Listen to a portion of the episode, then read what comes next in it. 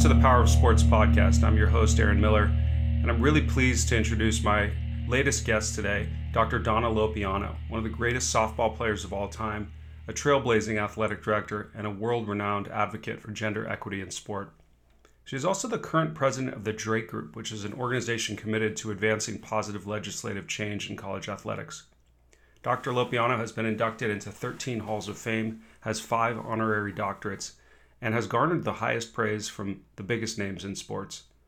As but one example, consider what the late great women's basketball coach of the University of Tennessee, Pat Summitt, said of her. Quote, if people ask who is the most powerful woman in women's athletics, I would say Donna stands alone.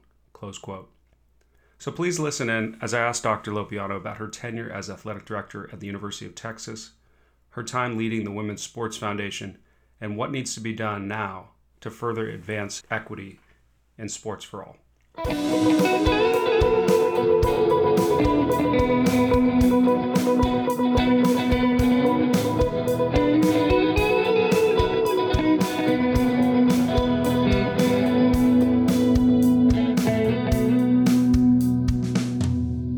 Hi, Donna. Good morning. How's it going? It's going really well. And thank you so much for taking some time today for this. I really appreciate it. It's okay to be you, me, and my Gatorade from recovering from the gym. Oh, good. Good for you. What was going on at the gym today? What were you doing? My body was moving. That's what it's all about. Yeah. Too hot to go outside. Yes. I, yeah, I understand you have a pretty bad heat wave back there. I know. Uh, we do, but it's not humid. And that's everything. I lived in Japan a long time and that humidity over there is the same, I think. So really, is it a killer in Japan? Yeah. It's, sim- it's similar to the East Coast. Yeah. Very similar. Hmm. Hot and humid in the summers. Unbearable. Mm-hmm. Don't go to Japan in the summer. Just don't. No, I've been to Japan in forever. Yeah. Really? I I don't think I've been there for 30 years. I would love to one day be able to go there with you and, and share some of uh, my experiences in sports over there with you. Spent about 10 I years. Wonder, I wonder if we know. Okay, I'll describe a person to you. Okay. And you tell me whether you know her. She was okay. very influential in developing intercollegiate athletics in Japan. About 15 or 20 years ago, she came over here and spent some time at U.S. universities did some writing over in Japan. And the last I heard of her, which was probably 15 years ago, she was trying to organize something like what we have. Uh, yeah, there is a push right now to make a sort of a Japan version of the NCAA. They want yeah. to commercialize their college sports. So I've been well, involved with yeah. telling be careful. Yeah, I have to think of her name. I'm embarrassed. Uh, okay. Yeah, it doesn't ring a bell to me, I, but I'll, okay find out. I will find out. I've got people on the ground there that I can ask and see if we can figure out who well, that is. That's assuming she's not dead. Okay. Uh, no, she was younger than me. She was younger than me. We better act quick. I know. I'm just so grateful to you for spending some time to do this. And I wanted to do this for a long time. And I just really, I, I love the work that you've been doing over the years and I admire you for it. And I know I'm not the only one. But I always like to start these conversations just by starting at the beginning. What was it like for you growing up? I understand you grew up in Connecticut. What was that like? Did. I grew up on a street with 15 boys and one other girl who happened to be my cousin. I did not realize that I was a girl until I went out and tried out for Little League Baseball and they told me I couldn't play. And I read that story that you were 11 at the time? Yeah, I was 10 or 11, uh, drafted number one, and yeah, the rule book got me. It's, oh man, he did it. And this was well before the 73 lawsuit that opened up Little League. And Little League, what chickens they are. Yeah. They started softball for girls rather than opening up baseball. Yes. And I understand, I also read that you have a, a famous expression that you use about chickens. Yeah, Dad hates chickens. I love that one. But what was that like for you, Donna, when you were told, because you're not just accepted onto the team, you were drafted number one out of all the players. Yeah, and then no, some parents came around and said, no, it's against the rules for you to play. What was that I, like? I cried for three months. My parents sent my parents off on a hunt for a team I could play on. And at the time, there were no teams for oh. girls. And there were women who played softball, but they were in industrial leagues. And you had to be 16 years old in, in order to play. So when I turned 16, my my dad invited his one of his best army friends over to my parents' restaurant for dinner. And his name was Sal Caganello. He was a scout for the Pittsburgh Pirates, but more importantly, he was the best friend of Wade Devitt, who was the coach of the national championship Raybestos Brakettes in Stratford, Connecticut. He, my father plied him with a bottle of Chianti, and he agreed to take me sight unseen to a trial. And, and I had never met him. He came up the next week and he picked me up and I drove to hmm. Stratford, Connecticut, 30 miles up the road with him. I was happy as a clam. He didn't even talk to me. It was, I think he was worried about his reputation. Okay. He had never seen me play. It was just one of those things that you only think about in retrospect. Sure. And so we got there and introduces me to the coach. And then he leaves and goes, sits in his car in the outfield parking lot, right? He doesn't want to see the debacle, right? And after about 10 minutes of the tryouts, he realized that I was really good. And so it took another five minutes for him to lean on the outfield fence and then he moved to the third baseline fence. And by the end of the tryout, he was in the dugout sitting next to the coach. Who he was saying that's his business, discovering great players. Yeah, right. It was all and about all him. Of his, all of his life, I told him he discovered me in a bottle, bottom of a bottle of Chianti. That's really funny. Wow. Yeah. What a cool story. But before that, for five years, I guess you were unable to play baseball during right.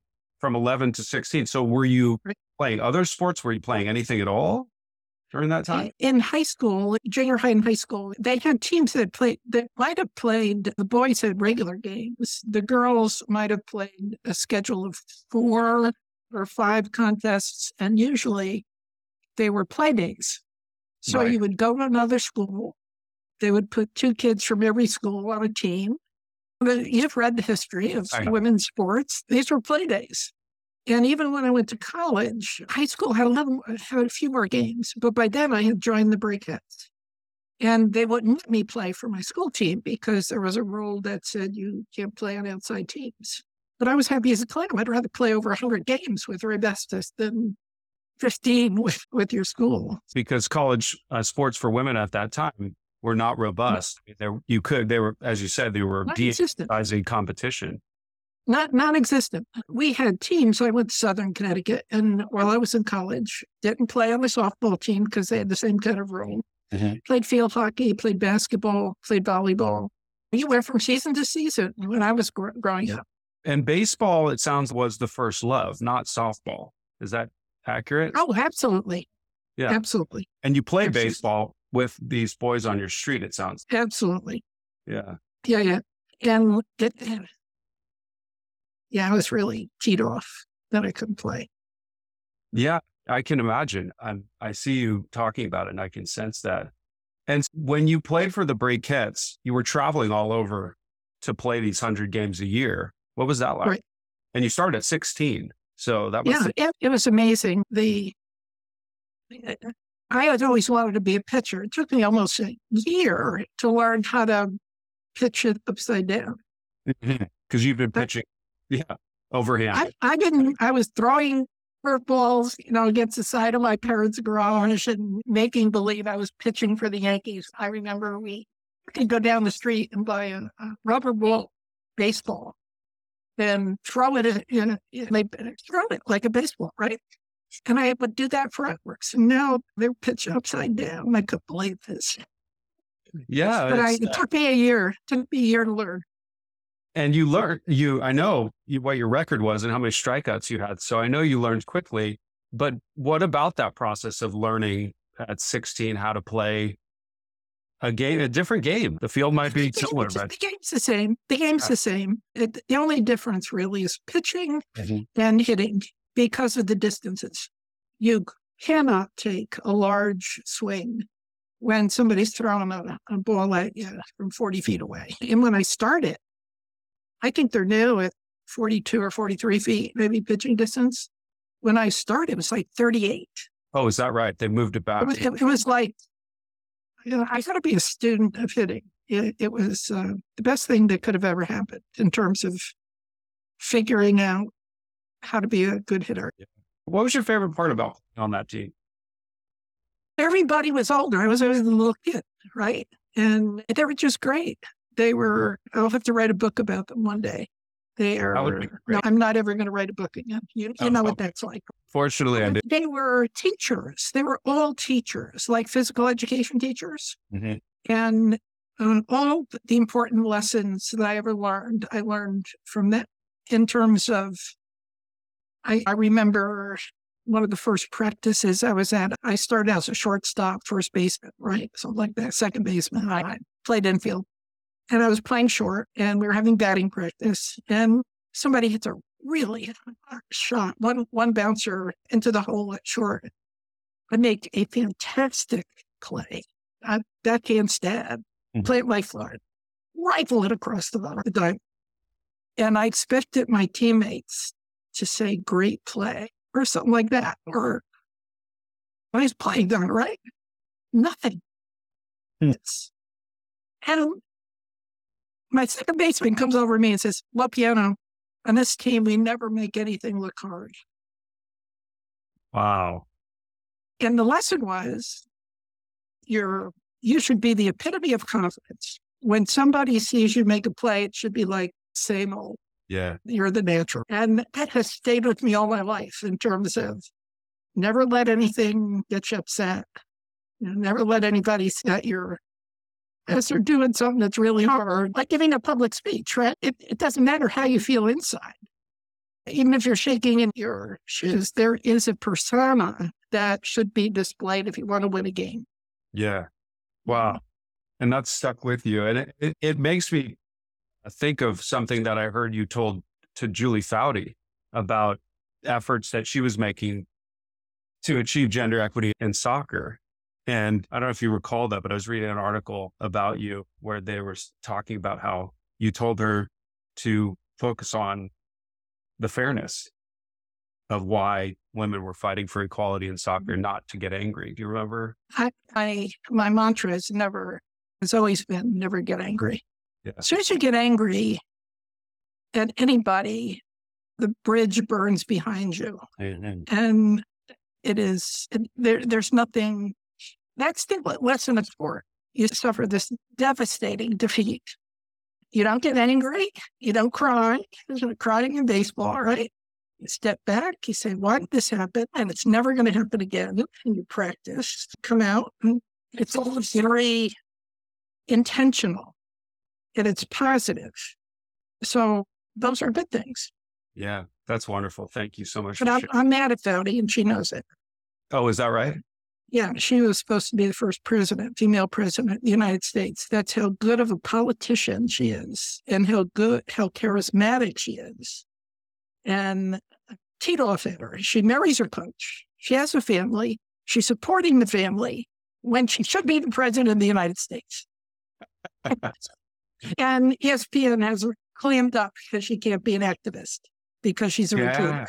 Yeah, you're right about that. I hadn't thought about it. Yeah, but, but I give her the business every time I see her. Is that right? Oh, that's really, that's really funny. Well, there's still, time. there's still time for her, right? Yeah. I always thought that the perfect person to be the first president is an, was an athlete. Little Ronald Reagan esque. If you can imagine a Geena Davis in that role, just there's something about it that someone who doesn't play the female game, mm-hmm. who is neutral in terms of sexual stereotypes, mm-hmm. but who men admire because of their physical acumen, sports knowledge, and acumen.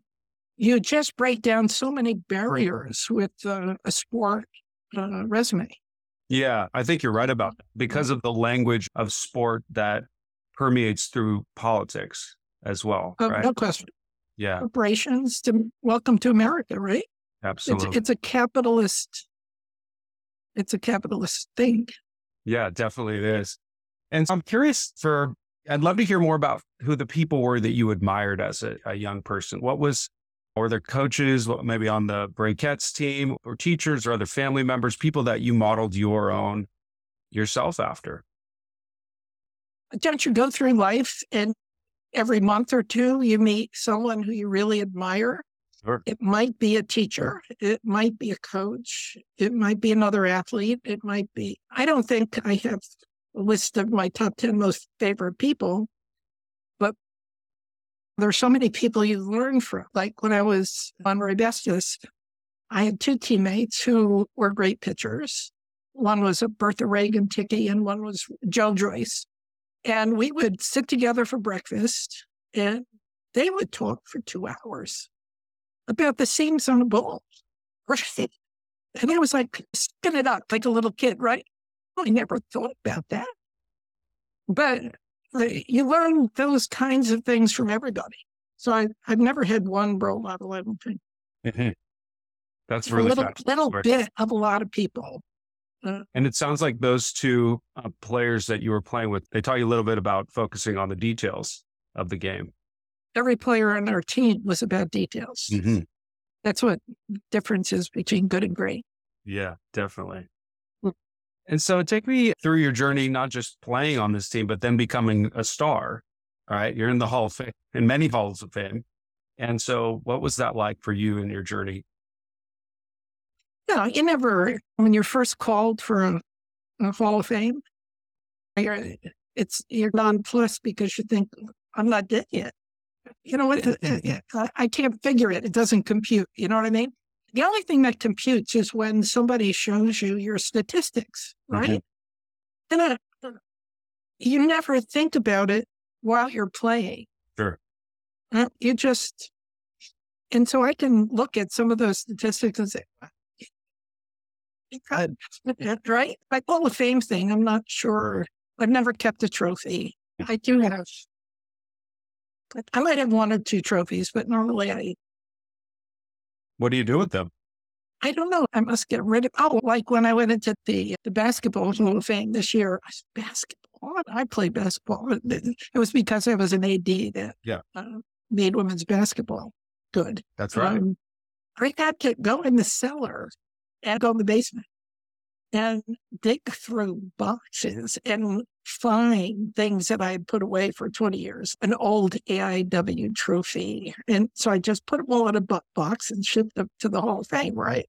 Yeah. But I, I, don't think I see a value in trophies. What do you think about trophies for kids playing sports? You're good, you don't need a trophy. To be dependent on a trophy, to be dependent on somebody I used to say this to all my employees. I'm bad. I'm really bad in terms of saying you're the greatest thing since apple pie. I will, when you're great, I'll say it once, but I won't keep on with it.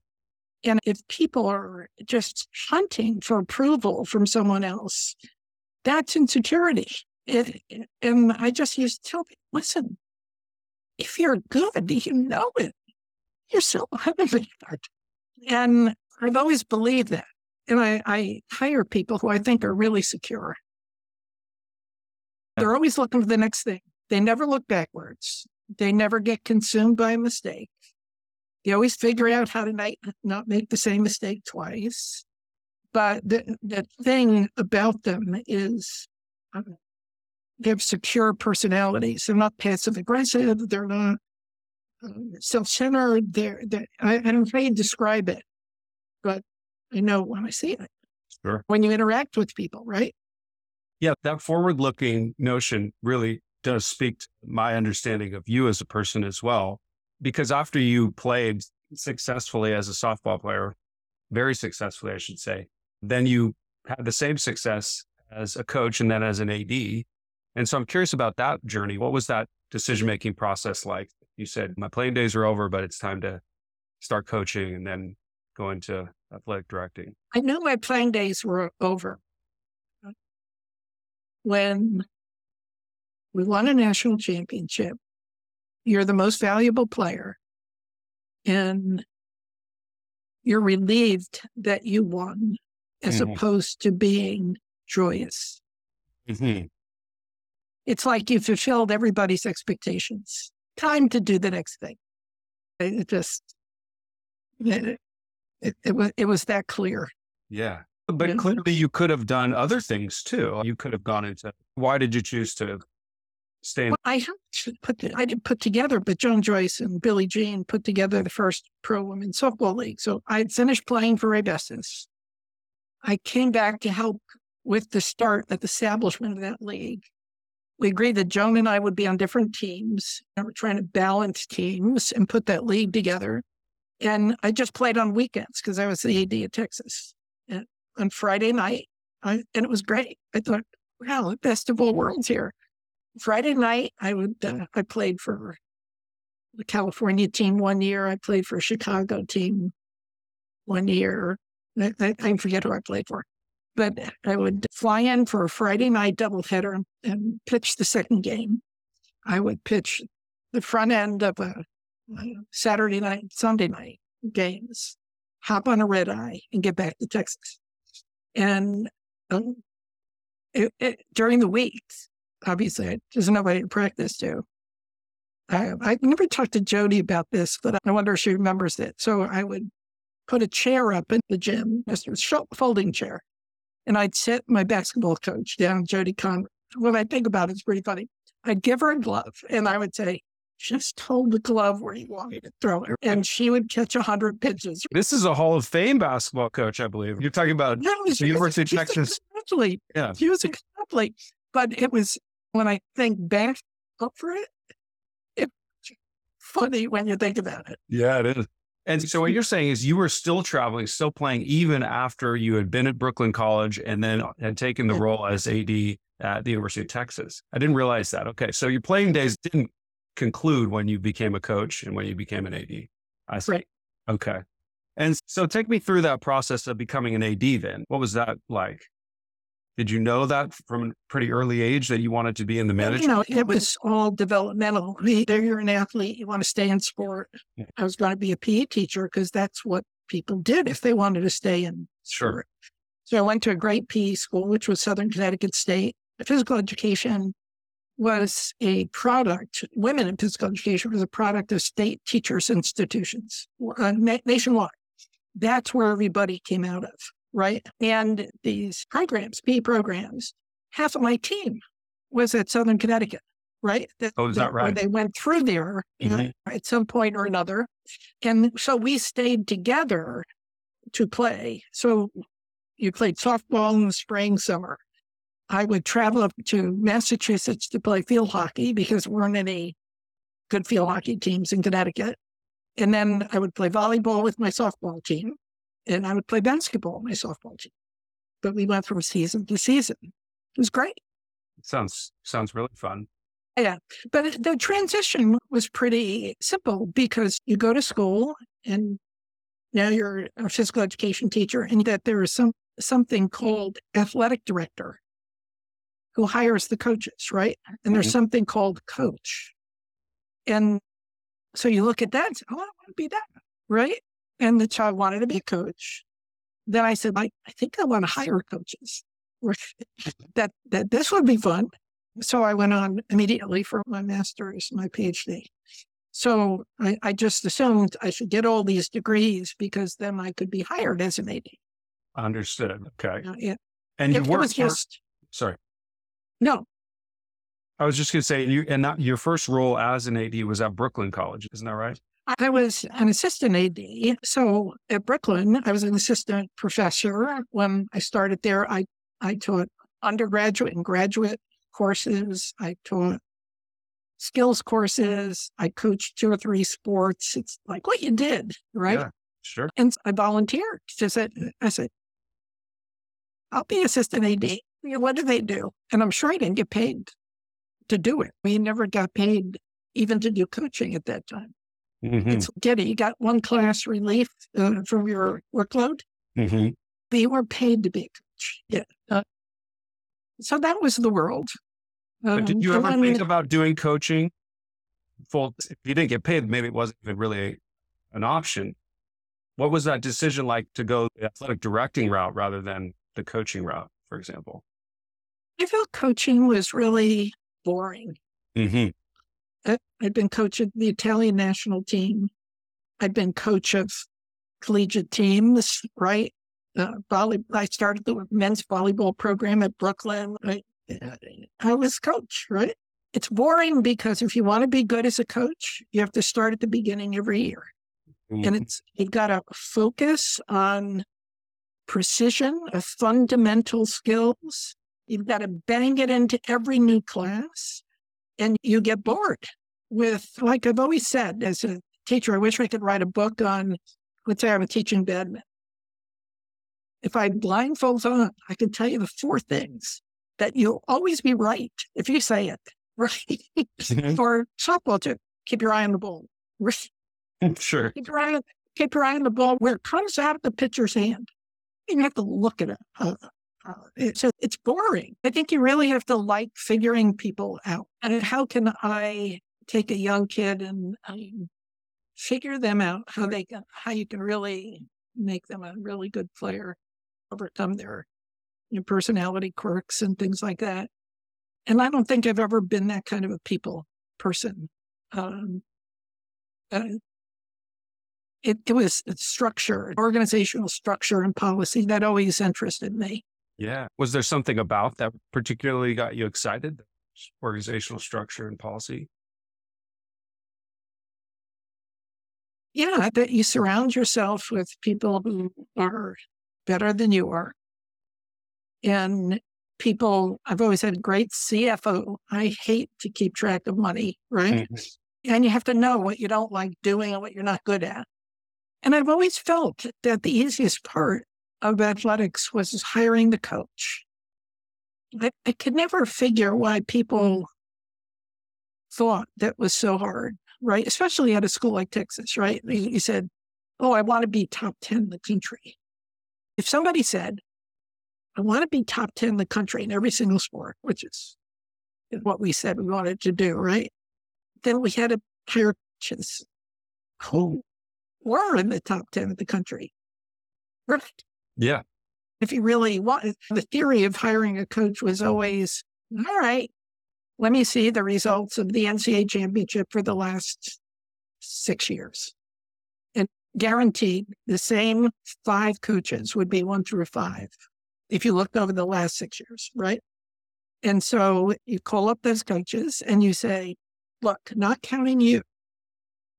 If you had to hire one person to be the head coach at the University of Texas, who would it be? And I would ask the same thing. If you had to hire, if, if you wanted to hire a woman, who would it be?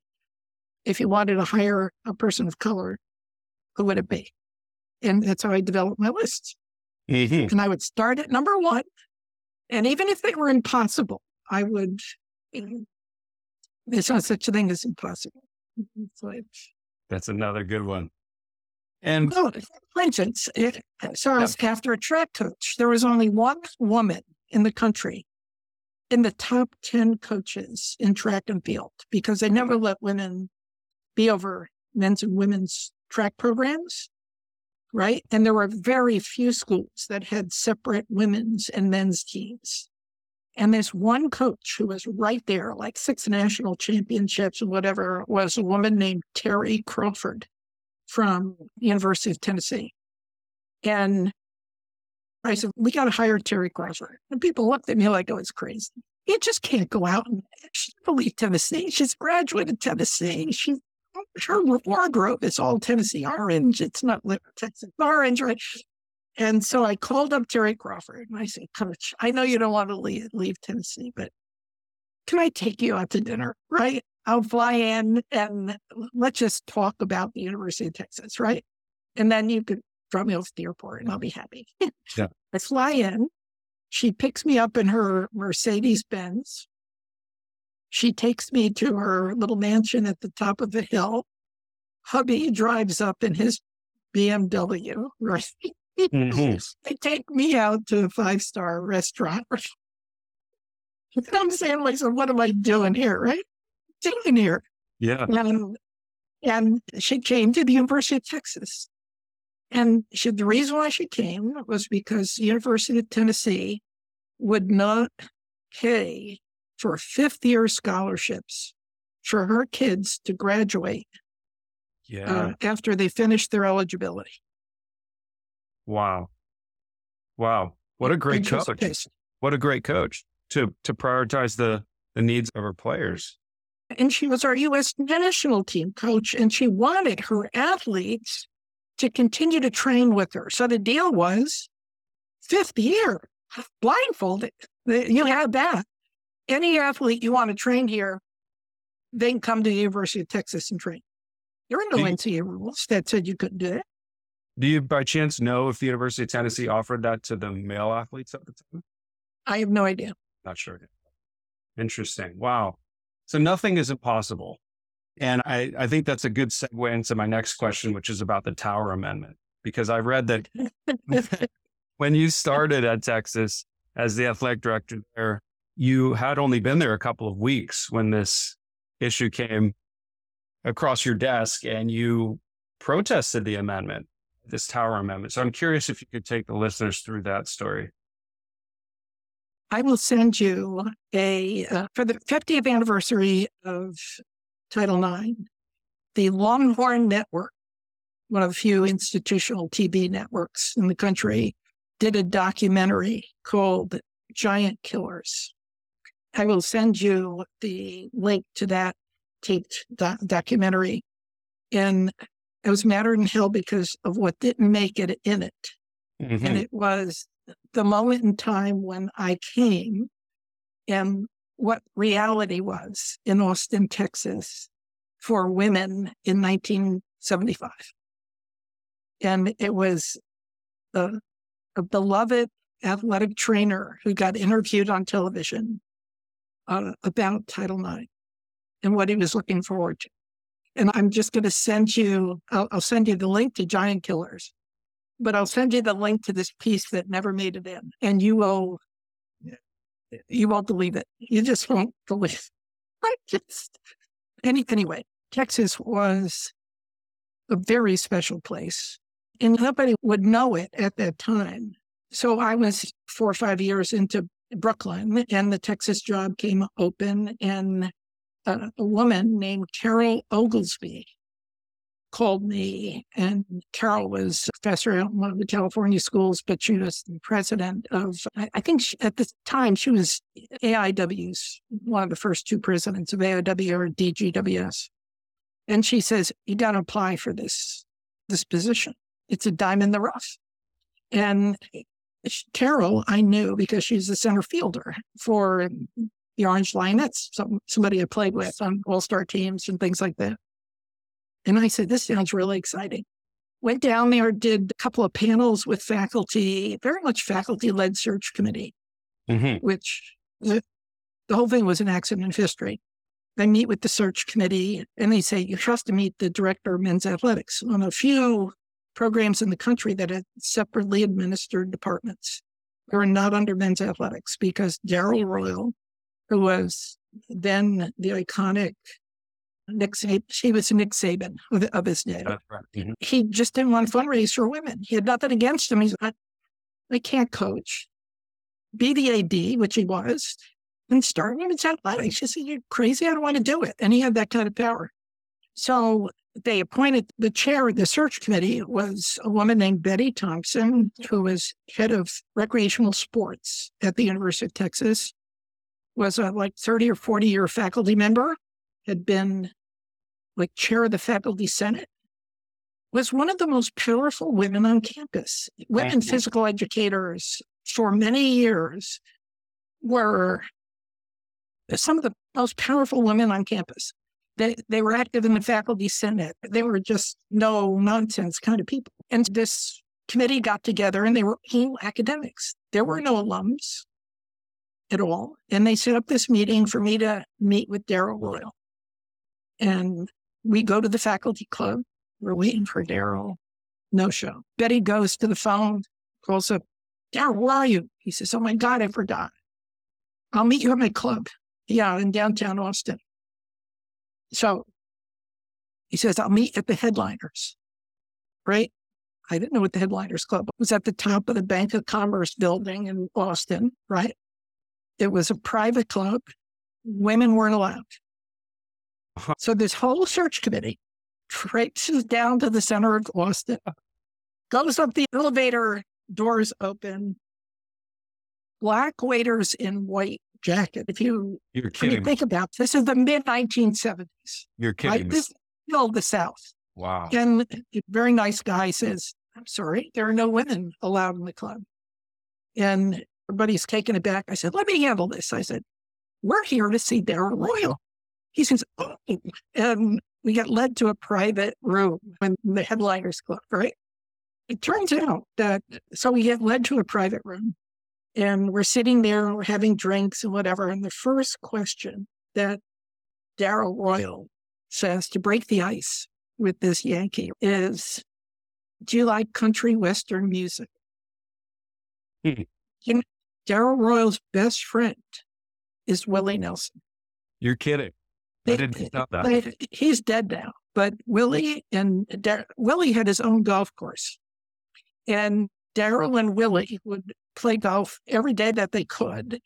And nobody would ever play golf with them because they only took three or four clubs. They always used a cart, a cart and they would get in 36 holes. That, right? Yeah. But Willie was Darrell's best friend. He was a real fan of country western music. So he says, Do you like country western music? And here I was yanking. I said, No, I hate it. I thought that you could hear a pin drop with the search committee. But Darrell was a great guy. He was a very interesting guy. Yeah, very secure personality. Um, so he let that slide. It sounds like yeah, yeah, yeah. He, he was great. He, I I could write a book on Darrell. So Darrell, so he's the AD and I'm the AD. That's what right. it turns out to be. But it, it, it, I almost didn't get to be the AD because search committee only recommended one candidate to the president to hire. And this was the first woman president of the University of Texas. She said, You can't give me one candidate. That's tantamount to you choosing. I'm supposed to choose. So they went back to the drawing board, the search committee, and this is Betty uh-huh. Thompson, the chair of the search committee, right? They come back and they only gave her one candidate the second time. She said, okay. She said, all right, but you're responsible. Whoop. I'm in Yankee in Texas, right? I did not know until she retired. I had left. I was came back to Texas for some reason and called her after she had retired from being a president. And I said, Can we go out for a drink or something? I was just curious. And she said, when I first came to the University of Texas, my degree was in chemistry. They would not hire me in chemistry because my husband also came as a chemist. And there were all kinds of things about that. So they hired me as a home economics teacher. And that was the first thing. The last thing she said was, and I wanted to play Little League Baseball too. Mm-hmm. Hmm what are the chances of running into somebody that's secure? First woman president of the University of Texas. What were the chances? So I've always said that I was definitely an accident of history. Wow. And, it was like that. It, it was an oasis. The first person I met in Austin, we went out for drinks with the search committee. And oh, why you meet an attorney? Sarah Weddington. She, at the age of 27, she litigated Roe v. Wade before the Supreme Court. One of the first people I met, Ann Richards. It, it, it was like a different place than the rest of the world, and certainly a different place than the rest of Texas. The largest number I'm sorry, you were there 15 years. Is that right?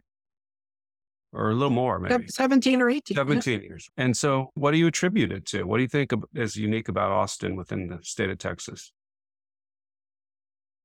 They like to be good. Like the University of Texas is like none other, right? They want to be the best. It's the Texas mentality, right? Bigger, better, we're better than anybody else. This whole notion of what are you going to do? we're going to be top 10 on every sport. Lighting that the first time the tower was ever lit for women, our kids went into the administration building and turned the lights on in the rooms of the tower that would do the number one, which had been a men's tradition. In fact, I still have the photo somewhere. I think we forgot one room, you know, in the number one, but it, it was a great experience. And it, it was a good lesson in you always want to enter someplace that's a diamond in the rough and build it in your own image with your own staff. That if you ever got, when you get into a developed organization, the baggage of that organization is humongous. It takes so long to work through old, older people. When I say old, experienced in whatever the former culture was. So from Texas, went to the Women's Sports Foundation with same thing. It was a diamond in the rough. It had two or three staff members. I want to talk about the, the Women's Sports Foundation in a moment here, but can, I, can I just go no, back to the Tower Amendment? Because I think this is such an important story to tell because you had the job at Texas, but you'd only been there a couple of weeks. And this was potentially professional suicide to protest the Tower. Amendment, right? But I didn't know it. I was just 29 years old. Mm-hmm. I was naive. Mm-hmm. Didn't me. It absolutely didn't occur to me. I got a call from Washington, D.C., some people I'd worked with in AIAW, the lawyers for AIAW. And they said, Can you get us a copy of the men's athletics budget? I said, I'm sure. Sure, I can. I know Darrell. Yeah. Like, don't cross campus, head to his office. He's on his way out to practice. Darrell, can I have a copy of your budget? And he said, Sure, ask Betty. See you later. Have fun. He was that kind of guy, right?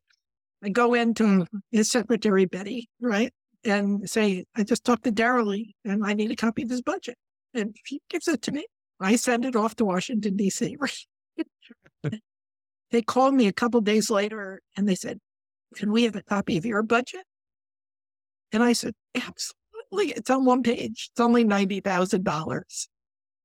10, 15 lines.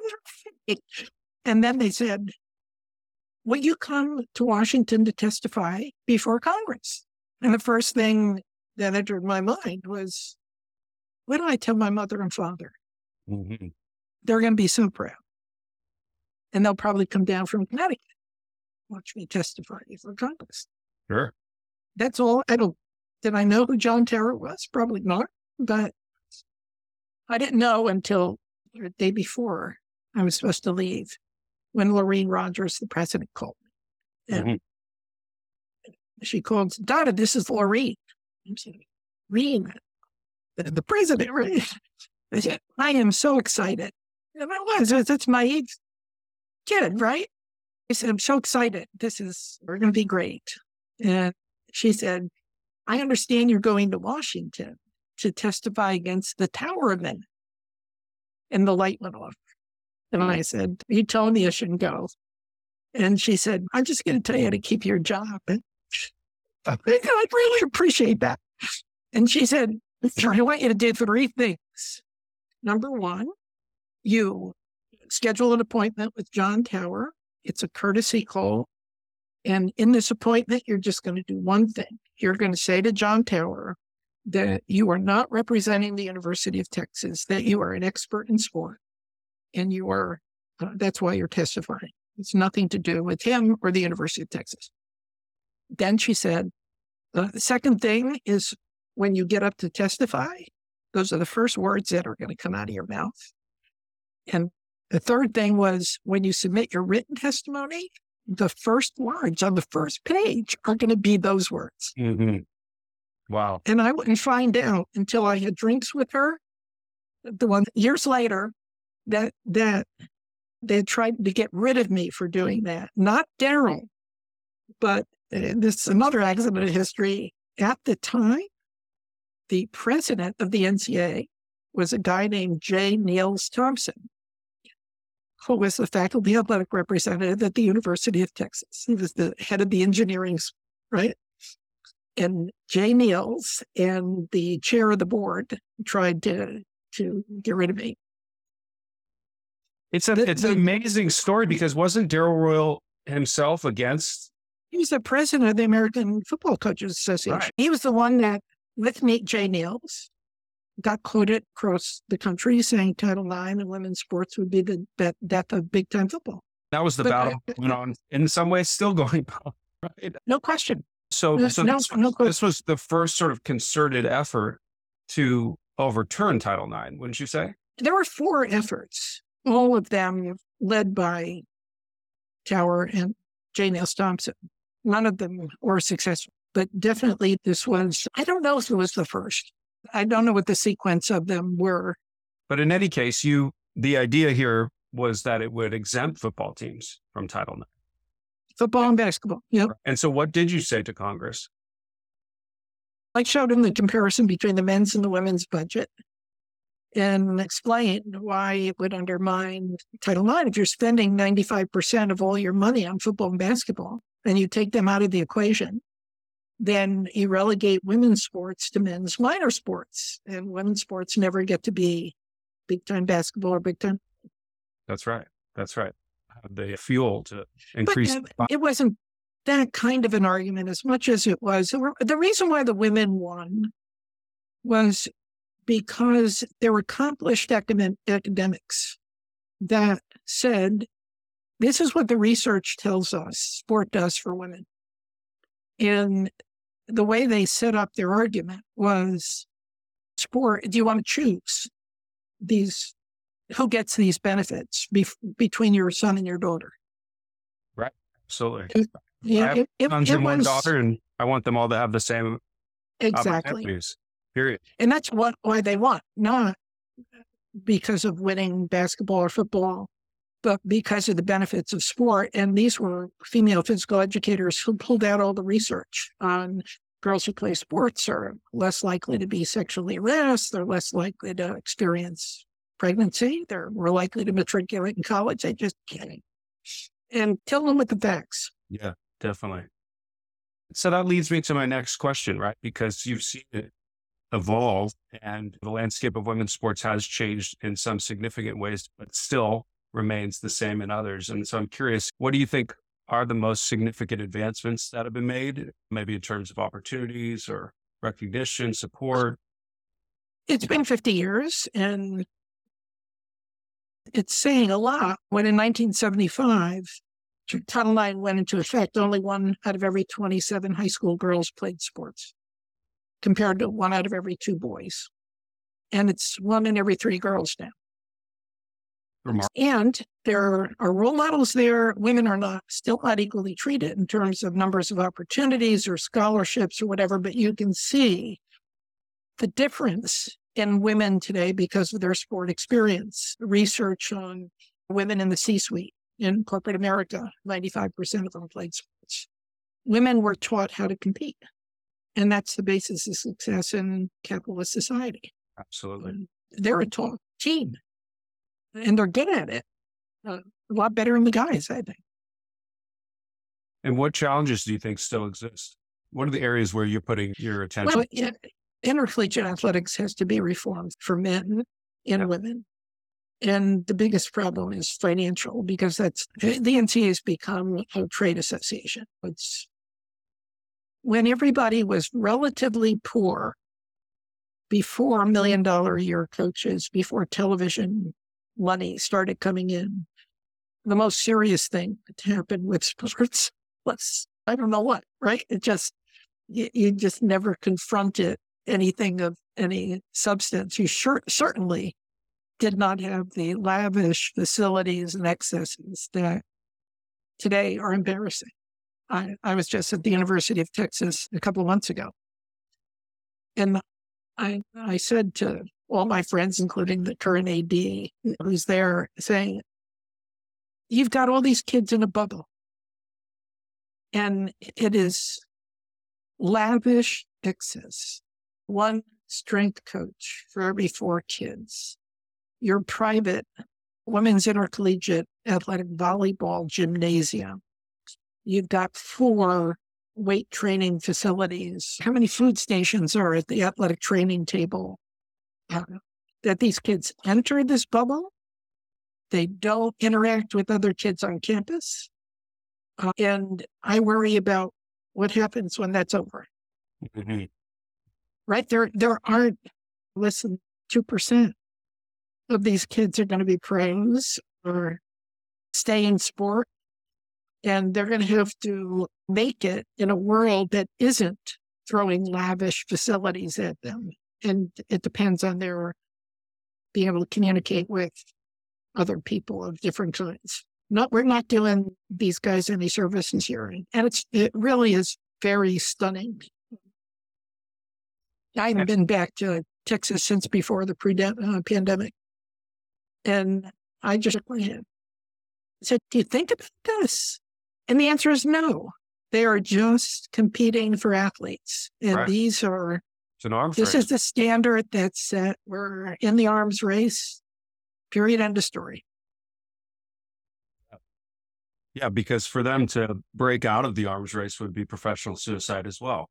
Right? To yeah. say yeah, we're going to spend absolutely. money on something else instead of these opulent facilities. Right. Absolutely. And that's why we're just right back to where we were in the mid 1970s. In mm-hmm. in, the, in the 70s, the current NCAA, or really the Power Five, right? The equivalent was the AAU.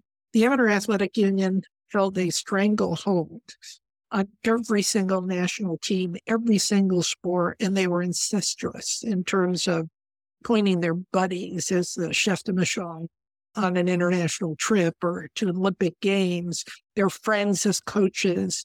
They had the same, it wasn't called NIL, net name, image, likeness at the time, was called amateur status, but it was you cannot earn money outside from your athletic prowess or Olympic athletes are amateurs, right?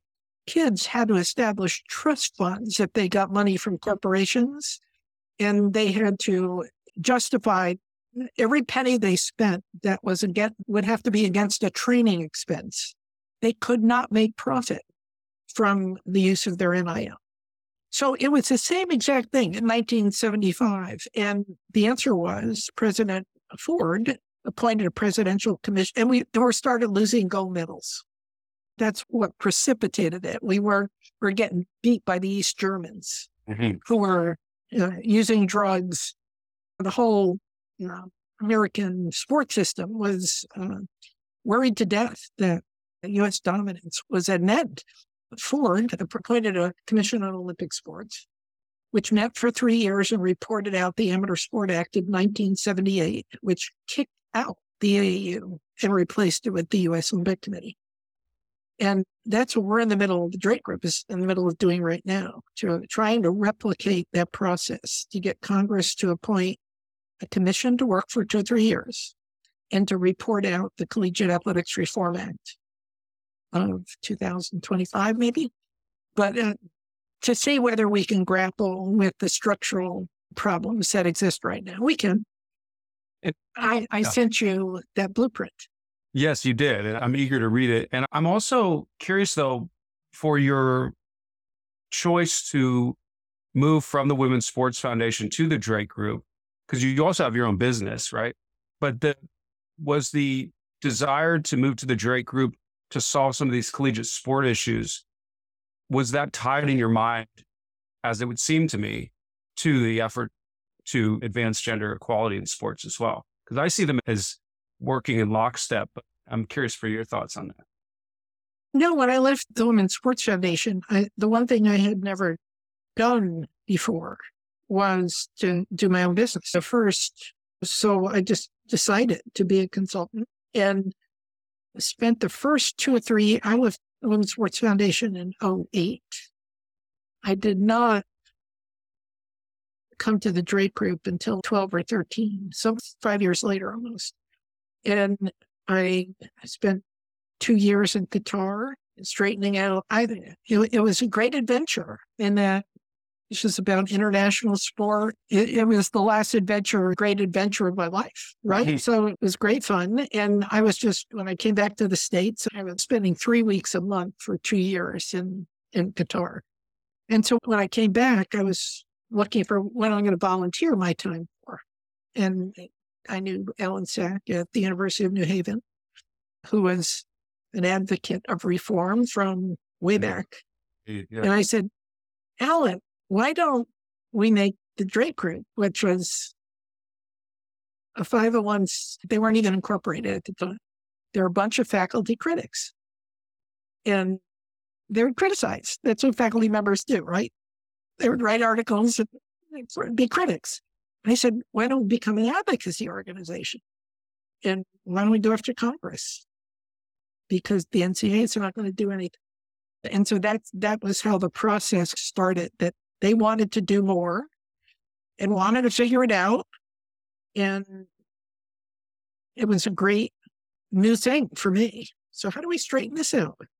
And it was it well received that idea in the Drake group at the time among these? Oh, there was a fight. There was a fight between two factions, not about going with after Congress, but there was a split of the Drake group in terms of paying athletes. Hmm. There, there was a philosophical split. Yeah, where that's so fun. It, it, it was that kind of a.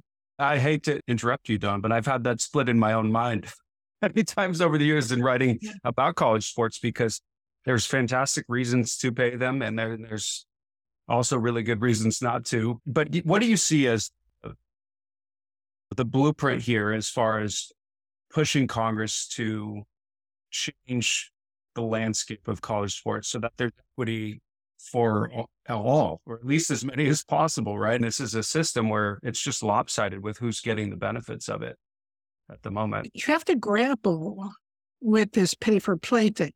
And it is central yeah. to any solution.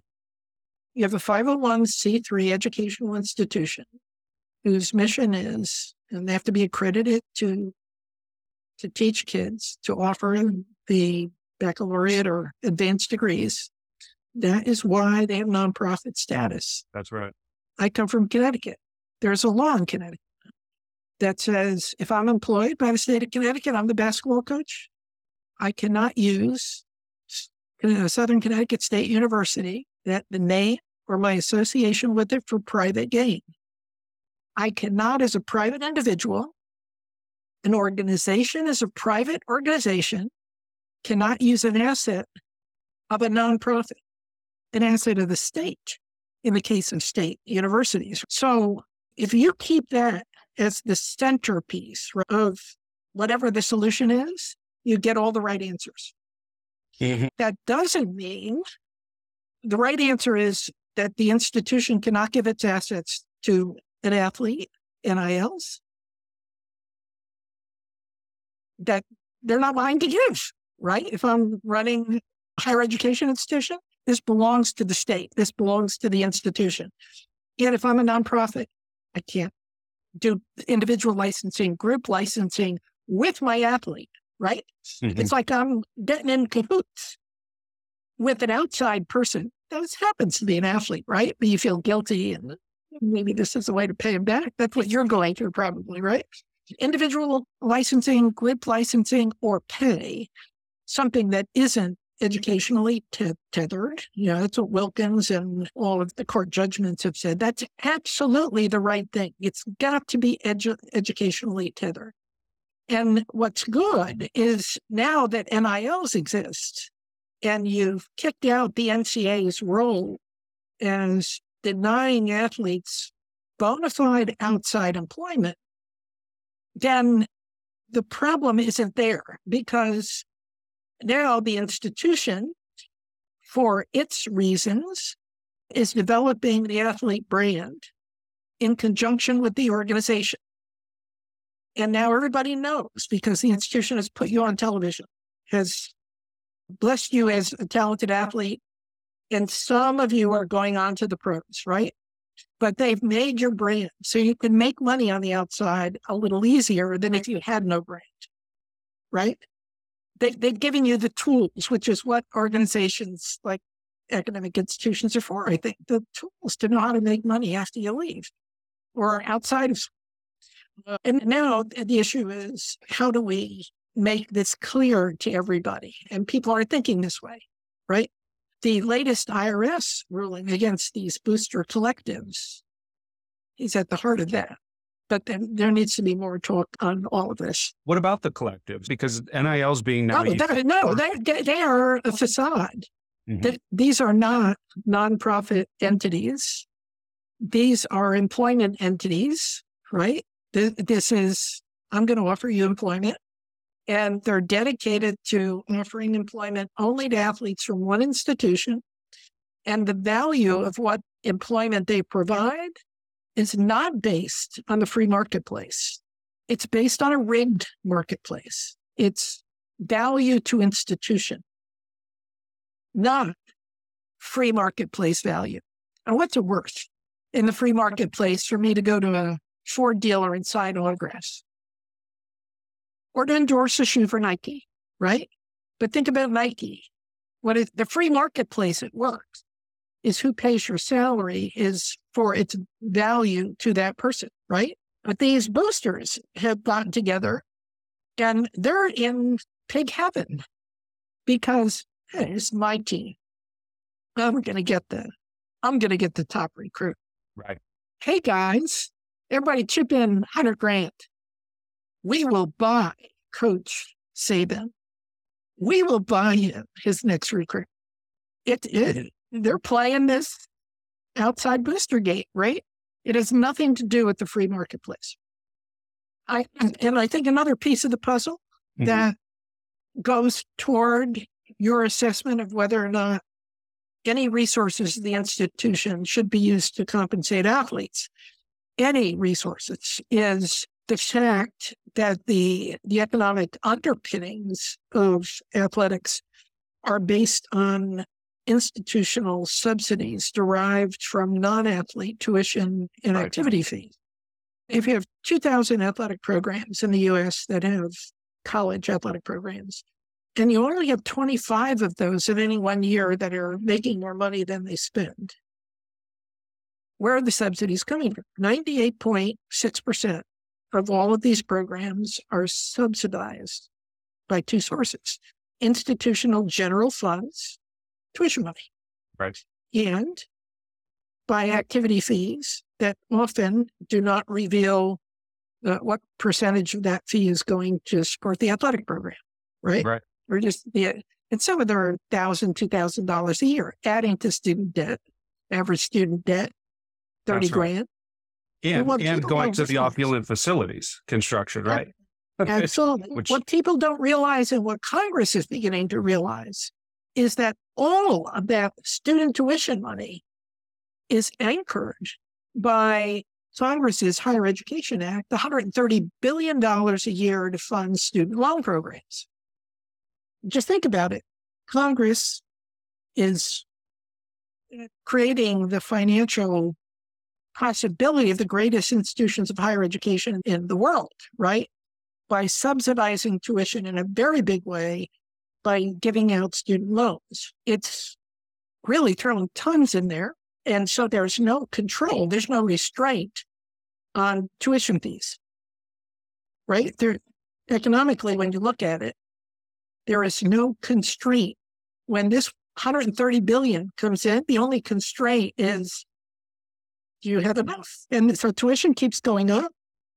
There is, uh, so we should all be thinking, I think, of who's paying for this? Yeah. And what the like- FBS, what what the FBS would have you think, the football bowl subdivision, it's really the Power Five, it's not even all of the Power Five that's in this, is somehow, if you ask Joe Q Public, should we pay athletes? You know what the answer is. Yes. Yeah, that's right. If you say, how many institutions are making more money from athletic programs than they spend, they say, oh, all of them. Go out and ask Joe Q Public, right? Athletic programs make money. Oh, big money. They're on television. They're, it, it, so it's very complex. And the first step has been educating Congress. They yeah, don't have a clue. I'm curious, Donna, because it, it, it seemed to me that I've read Professor Zimbalist's work on this, and there are obviously very few programs that are in um, the black in terms of making money. But then again, they're also spending so much money on coaches and facilities that it seems the arms race is, is of course driven by the desire to recruit the best next player, but it's also, I don't know if you can call it mismanagement of the money, but there's so much money flowing into college sports. And that's what the public sees. And so they think, why aren't the athletes getting a bigger piece of the pie? Especially so what's the answer? from poor areas, right? But what's the answer? The, the answer is you've got to control expenditures, right? So Congress has a way to control expenditure since it's throwing 108, 130 billion into the system every year, right? Mm-hmm. So they can tie conditions. And this is the whole premise of the blueprint, right? If you tie receipt of higher education funding, which is the Title IX hook, to meeting these conditions, I'll just give you one condition, okay? That not touching any institutional money, not touching any institutional subsidies. The National Collegiate Athletic uh, Association, the governance organization, must own championships. And all the income from those championships should go to benefit 500,000 kids, not be given back to those football and basketball teams. And all it would take is the billion dollar Final Four and what will soon become a $2 billion college football playoff when they expand past four. It will pay for the medical trust that 20 years from now is going to deal with the concussion problem that has been created with college football programs. It will take care of the expenses of kids who might have dreamed of professional sports, but guess what? They didn't make it. Yeah, we need retraining for those kids, right? They, if their minds were always on the being professionals, and then all of a sudden that they get the bad news they're not getting drafted, there's got to be money there to help them find work. Don't you think so? We're doing a, a big research program right now. The the problem with not graduating is very complex. And if you're going to point the finger, it is uh, the recruiting of underprepared individuals who are predominantly Black. You look at what the percent athletes of color are among all sports. The only uh, two sports where they're clearly the majority are basketball and football, to an extent, track and field. But track and field is a really weird number in that there are so many track and field kids and they count three times cross country, indoor, outdoor. It, it, it, it's really hard to look at that number and it uh-huh. makes sense. But uh, basketball and football are over 50% athletes of color. They're closer to 60 or 70 in the case of basketball. And because the football teams are so big and there's enough room uh, for the tackling dummies who don't have to be athletes of color, you see a, a little lower number in terms of the football programs. But so you have these two sports which are exploiting kids because they're recruiting kids who are underprepared. Right. The, the little known you know secret is special admissions for yep. anybody who's got the athlete creds, right? And where the crime is being committed is not special admissions. If the institution said, hey, I want this kid. I know they're not prepared. I'm going to remediate them. I'm going to make sure that if they come in, I'm going to take care of it. I'm going to make sure they come out educated. That would be fine. But that's where the crime is. The crime is they bring them in, and the first thing they do is they destroy their aspiration to be students. Yeah. And they do it by saying to a kid, we're going to put you in an easy course so you have a success experience. That translation, we're going to make sure you stay eligible. And you don't think that kid knows what you think? Uh, yeah. It just immediately damages any self confidence that was there. Absolutely. And that's where the system needs to change. And I'm not talking about, we know that we can remediate without changing any college course. Uh, would it surprise you to know that 40% of those and I'll, make up the numbers right now because we're actually looking at these numbers. Somewhere between 40 to 60% of those specially admitted kids have learning disabilities or ADHD. And, and nobody's testing for it. Or if they are testing for it, they are not coming up with a long range plan to deal with a learning disability or ADHD. It can be dealt with, but you have to know it exists. And you have to be committed to figuring out how to overcome that. And then the other thing we know about this group is too large of a percentage are entering with learning, not learning disabilities, but reading, writing, and math deficiencies. So they're not at grade level coming into college. You only have to be at ninth grade level, but they're not at grade level, right? And then the, the real kick, kicker on all this that people don't know that we hope to reveal in a very big way is all of these kids who are admitted are average to above average IQ. Hmm. They come from disadvantaged households. They come from athletic programs who have pushed them through and made things easy for how long? But you talk to any football or basketball coach and you say, what is what kind of intelligence does it take to learn my playbook? This ain't for stupids, right? And these kids are, they have plenty of intelligence. They simply have not uh, been directed to have that in, intelligence work in academic areas. Definitely. So, so I'm, I'm, going through all this.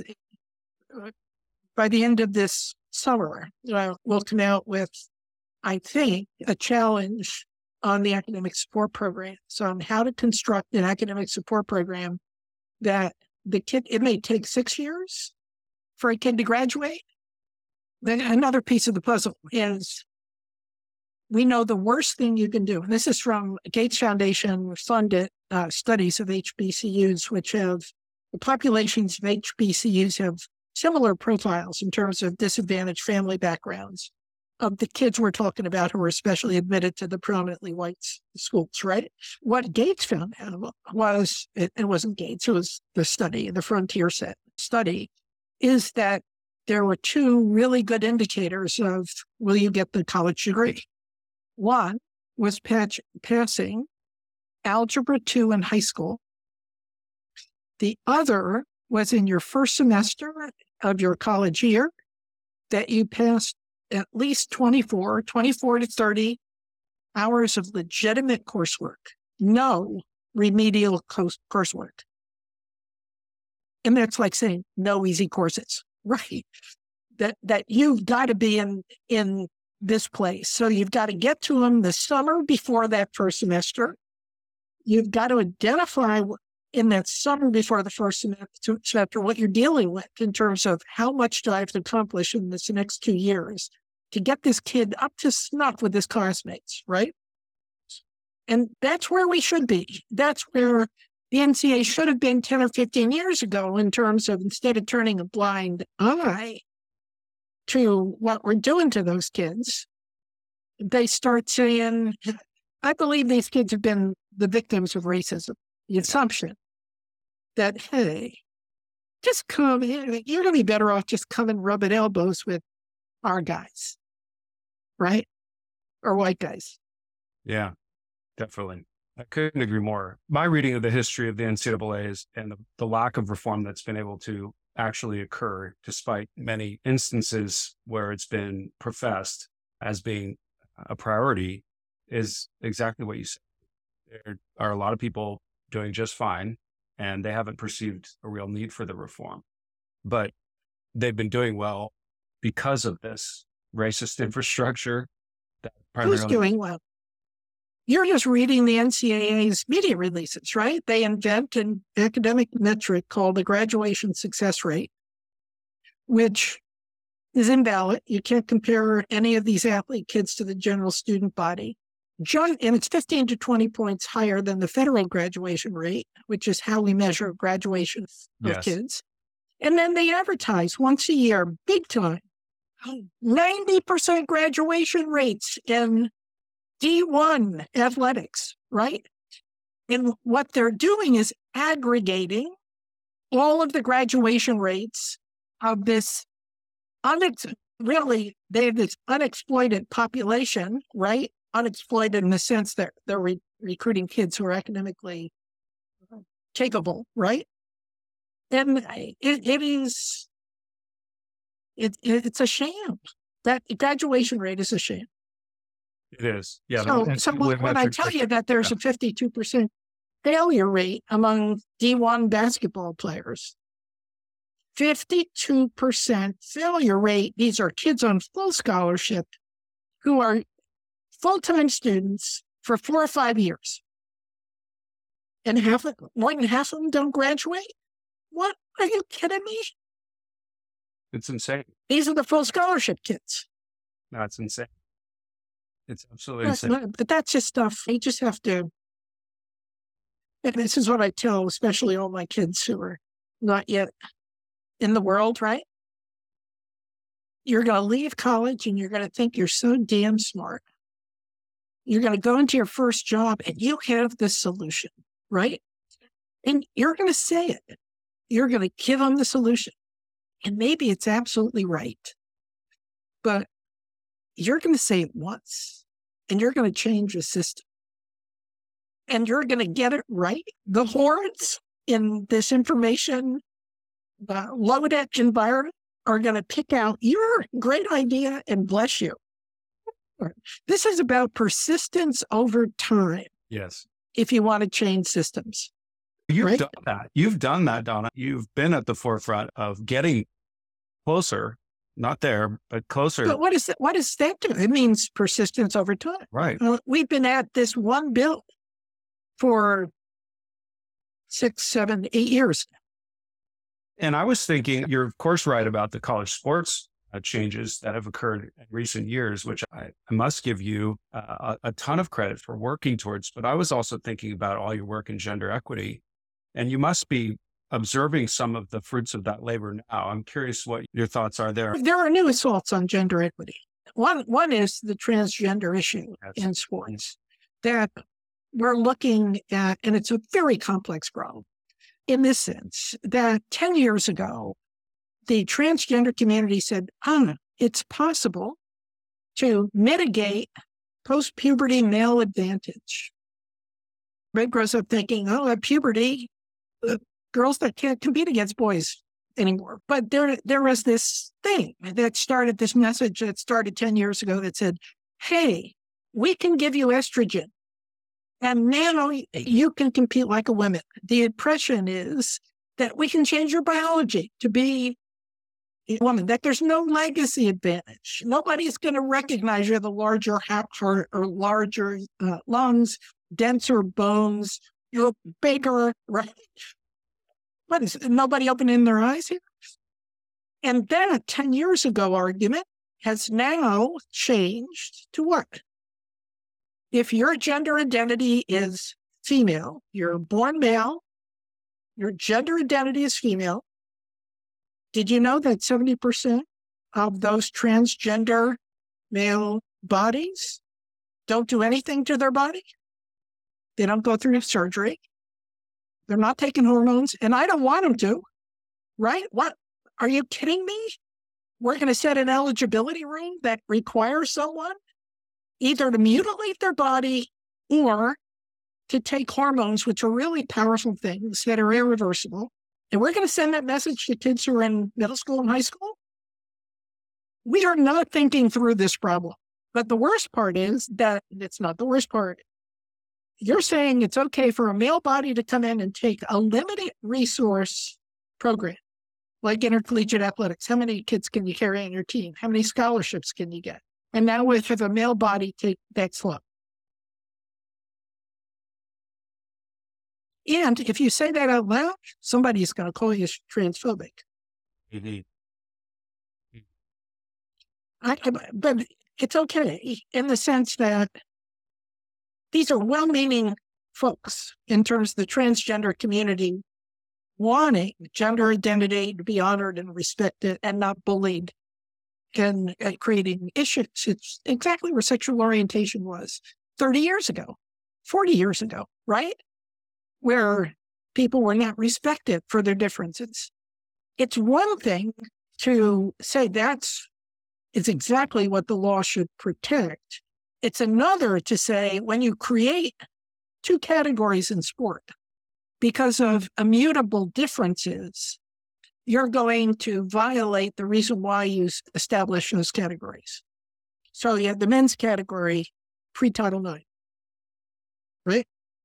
You establish separate sex women's sport because women can't compete. 1978, Americans with Disabilities Act. Think about the Paralympics. You have two categories because of immutable physical dif- differences that do not allow you, in the case of Paralympian, to compete against an able bodied person. In the case of women, to compete against a post puberty male. Right. And you're now going to let men into women. You're going you're going to, the USJ Golf this year established a category. They had Paralympic categories and they had a transgender category. And they gave them golf trophies, right? Uh, the US Open in these categories. Who, who won this other category? Transgender. Transgender person, an able bodied male, can't compete against Paralympians, right? I'm bringing all this up because hey, we got to start thinking this through and not having two extremes here. One of, uh, and we've got to we've got to question this. If you're not following science, if you don't understand what this is about or why categories were created in the first place, this is not a simple issue. It is not. So I can keep going on here. My, my That's okay. It's about to run out. That's okay. I, I just so appreciate you taking the time to share your thoughts and your experiences here with my listeners, Donna. I really appreciate it. And I always end these calls by asking my guests what is the power of sports to them. And you've had such a remarkable life in sports, and you uh, surely use sports to make meaning in your lives. But I, am just curious what you would say to that question. What is the power of sports to you? I think all people should have the experience of sports because there are over 100 sports out there. There is one for every single body. Mm, and it's before you you are measured by your intelligence or your degree or some other thing later on in life, you can give the gift of competence to young people that just be competent at something. And if you find sport, you can find that. And that's why kids and everybody grows up with a, a passion for sports. Parents used to call me all the time and say, my daughter, I enrolled her in soccer program. She came home and says she doesn't want to, doesn't want to do T-ball anymore. And I said, eh, gotta have a rule. You've got to be in it for at least three weeks, right? Can't let them quit right away, right? You have to wait until they get their first, until they score their first goal. And then you can't drag them away from the damn sport because that's how powerful sport is. You feel like when that happens, that hit, that goal, Diana Nyad said this best. She said, You feel like you own the earth. Mm-hmm. That's wonderful. And to give kids that gift, and it's not in physics, and it's not in some esoteric whatever. It's something everyone can feel. That's a gift. I love that. I love that. I really appreciate you sharing this time with me, Donna. This has been really fantastic. And I just, I'm so grateful to you for, for taking the time. Thank you so hey, much. any, any, any time. And thank you for serving on the, the Drake Board of Directors. Of course. And I look forward to working with you there and learning more from you, Donna. I really admire all of the work you've done. Vice versa. Thank you very much. I'll talk to you very soon and, and I hope you have a wonderful rest of your day. Hey, you too. Take care. Bye. Bye.